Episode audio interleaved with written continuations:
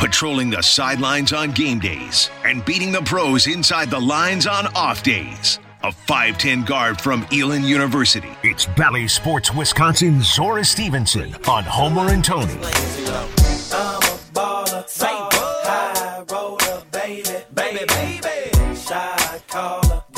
This is going to be easy for Zora. The Bucks beat Orlando by 100 points. What do you do? What do you do when you're that far ahead, Tony? Zora, what do you do as a Bucks player when you're so far ahead? I don't know what you do. Take it You away. go sit down somewhere. What are players supposed to do? Well, make sure you don't lose the lead. Yeah, but it's it. What what did it get to? 50? Did it get as high as 50? 51. 51 Yeah. was the largest lead of the night for the Milwaukee Bucks. Yeah, they had it going on last night. They had it going on. Not that we were worried about him, but everything was dropping. I felt bad for John Hammond. Do you think uh, Giannis felt bad? I mean, I don't. I, I heard you at half. I don't know what you ask when you're just destroying a team. Even if you don't concentrate, you're still probably going to win the game, right? Was there any thought of them not winning at half? They were up by was it thirty something? 30 something at half. At halftime, I, I, I do think you still have to lock in. There was some conversations at halftime by the team, like, hey, let's not lose this lead. Because remember, they were up big, not by as much, but up big the previous matchup against Orlando. And so at halftime, apparently George Hill spoke up and said, hey, let's let's stay focused here. And they extended the lead, which Coach Bud says is really hard to do in the second half. So kudos kudos to the Bucks, four in a row. This is fun. But you see, Homer, we were never worried. I wasn't. Other no. people were worried. Uh, Who might those other people be, Zora? I love just being an instigator. I heard I heard that tone was I felt I felt something uh, tapping me on the shoulder like it was directed at me. were you ever worried? I was 100 percent not worried. I'm just fine. I'm just trying to figure out what's going on over there and uh, are they going to be able to, to get the ship righted in, in time and, be uh, have a smooth transition into the playoffs? That's all I'm worried about. What do the, what do you feel as far as ship righted? What has to be righted that Zora can Uh, address? well, you got like you're gonna.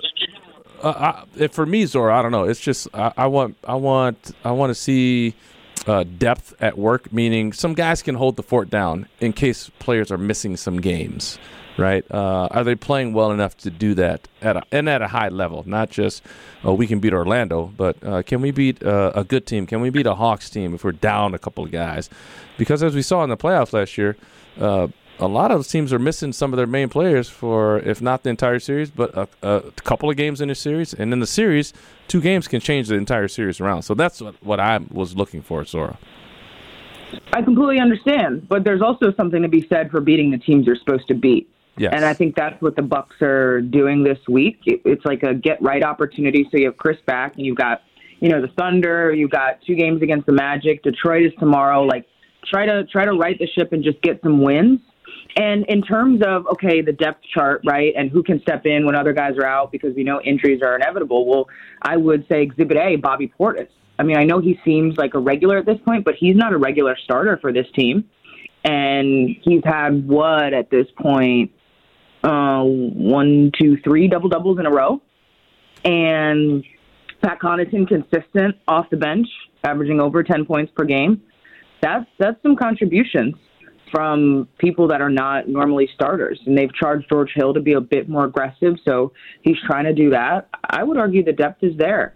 And Grayson Allen was a great pickup, right? I mean, that's it's almost Agreed. taken as a given now. I don't know that anybody even argues the point. Uh, I, I, Whether it was a good pickup or not, no, yeah, I mean, I think that's a fact, yeah. I, I was asked this question, so I wanted to pass along because I didn't know it was true, and it is. Giannis is not shooting nearly as well with his twos as he has in the past. He's at 57%, where you'd say, well, that's bad. Last three years, 64, 63, and 64. My theory is that more teams are, when he goes to the basket to try to do his Shaq stuff that he did in the playoffs, he's meeting like two or three people. It's even harder now for him to finish around the basket than ever before in the regular season. Therefore, forced to take more mid range jumpers. Um, you buy that theory, or what would you explain? Because this isn't about threes. He's taking maybe a little more threes, but threes don't affect his shooting two point shots. Yeah, I mean, it, it seems each and every year. I mean, this is not the first time that Giannis has seen multiple defenders. Correct. So I don't want to act like, oh, you know, all of a sudden. It he's- seems he's more intense to me, is what is my uh, my theory. Yeah, I mean, every year, I would say every year it's a baby step thing. There's more and more attention on him. And so much of the beginning of this regular season, Chris was gone. And so that allows even more players to focus on Giannis. Now that Chris is back, what I would like, you know, a, a stat maybe somebody should look up when is, Chris is playing and when he's not. Yep. yeah, what I'll are Giannis' on that. Yep. percentages? Yep. Yeah. We'll get the institute to work on that. Yeah, and I, I know this is like an ongoing every time we talk, and it's not an excuse, it's just a fact. Can you have a base rate of this team yet without Brook back? I know it may take, you know, longer for Donte, but at least Brook. I mean, Brook's only played one game, and he's a starter and a really big piece of the puzzle. So I just really feel like this team is still working its way back before we can even judge what they're capable of. My answer to that would be no. Yeah, that's the question. What was the question? When's he coming back? When's he coming back? Oh, yeah. I mean, Coach Butter's is talking about that Brook is still progressing, able to do some things on the court, which is great because before he was not. So he's working his way back. No pun intended. and there's back. no rush to get him back. You- Tony, you brought this up before, and, and it's always my question. How many games does he have to play in the regular season so that you feel like you're getting him as he needs to be for the start of the playoffs? You said what, Tony? 30? I mean, yeah, he's he's got to be back to get in the flow, uh, to get himself ready. That's what I mean. You know, no uh, game ready because it's a it's a difference between doing stuff on the floor and playing an actual game. So, I I mean, I don't know. I I'd, I'd at least want to see him out there for 25 games minimum. Zora, I don't I- know about you. I agree, and I definitely I don't think it'll be that situation where you know he's going to miss half the season. But yeah, I think in an ideal world it would take 25 to 30 games. The the plus to this is Brook has played with all of these people before. I mean, talking about Drew, Chris, Giannis, Pat, Bobby. The one person maybe that he needs to get acclimated with is Grayson, but um, you know that group already has camaraderie. So I, I do think it'll be a smooth transition. The one person that keeps talking about they have to, you know, mold and change is Grayson as more people come into the lineup because he, you know, like he hasn't played with with Chris a ton before Chris came back. I mean, this is a team they don't really get up and down in practice a lot just because of age and all the different factors. So the game reps are really reps. So he's saying, you know, his touches are a little bit different with Chris back. So I think as more people come back, he'll probably have to adjust. But for everybody else, they're used to playing with one another. Yeah, and I, don't think those are uh, big adjustments as people make them out. I mean, I've had teammates here come and go. I mean, I uh, I remember my first game. I got traded. My first game with uh, the Heat after I got traded. Uh, we were, we played eight guys and we beat the the Bulls that won 72 games. So I mean, it, it's not that big of adjustment. It's just the stuff you're running. You just run what you run and you just play basketball. I think. For sure. And in this league, uh, I mean, anyone can beat anyone on any given night. You don't have to have much camaraderie to do that. You just got to play hard some nights and have shots go in. You know, if you're shooting, you know, it's a hot night like the Bucks. I mean, if you're putting up 120, well, Right, and Zora, I would, I would say it's more important for um, Grayson to, you know, get as comfortable as possible with the offense, uh, more so than Brook. Brook knows the offense. He he knows where guys uh, could be and will be and might be and, and want to be. Uh, that's Grayson has got to got to get that down uh, more so than him with Brook necessarily. Agreed. And Grayson just talked about that the other day. He said, because I asked him, a lot of times when people join the Bucks, they say defense is harder to grasp just because Bud has a lot of different things in his system and it's a little different with the drop defense. But Grayson played for Taylor Jenkins in Memphis, who is, you know, with Coach Bud's tree. So he understands the the defensive side of the game. He's like the offense is taking time for me because he's just not used to being so open. And obviously, you have you know people that garner the basketball a lot, talking about Giannis and Chris, and so just trying to find and figure out his moments. So yeah, you you you hit it there perfectly. That offense is really where his focus is right now, making sure he's understanding like his role and where he fits in that. You know. My question for you is in addition to just enjoying watching a great team play, what do you watch? What are you observing to see as it evolves over the next, I don't know, 20 games or even the regular season, especially given they don't have the whole team?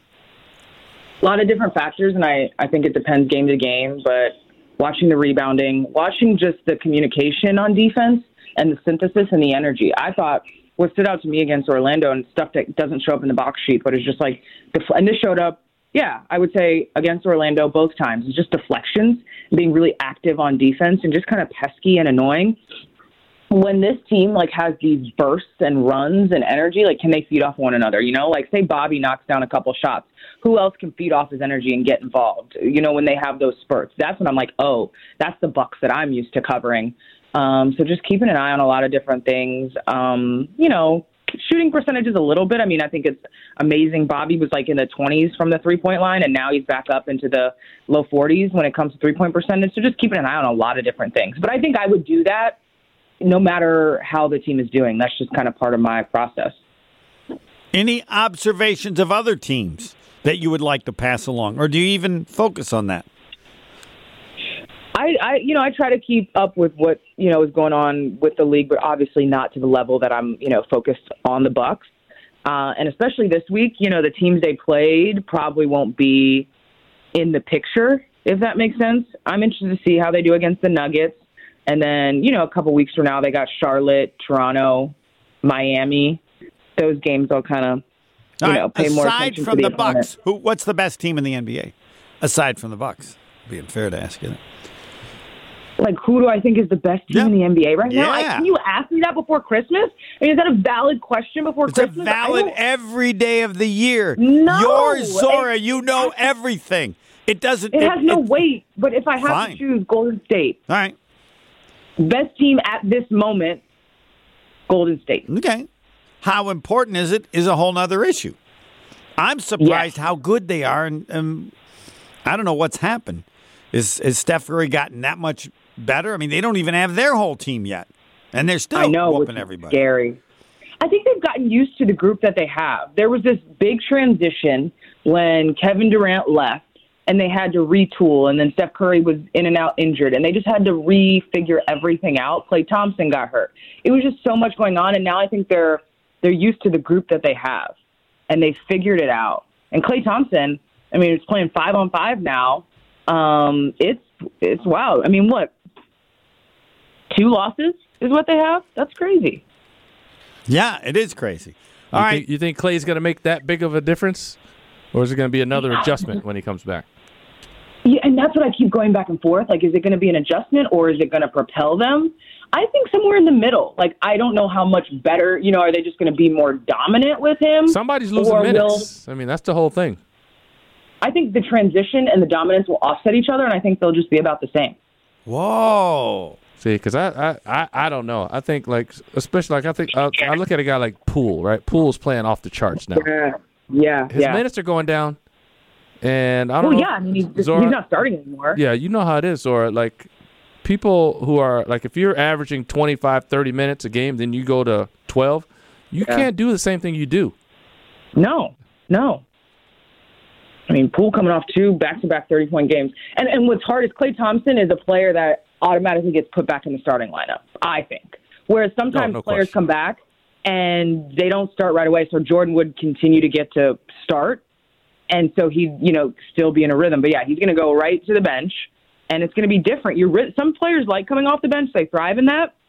Some players you know, I just warmed up. I like to start the game right right away. Uh, so it'll be interesting. But I mean, you I mean, it's Klay Thompson, Yes, it is. and so much of his game too, like catch and shoot. I'm not saying that. You know, I just would worry about it more if his game was more explosive, but it's not.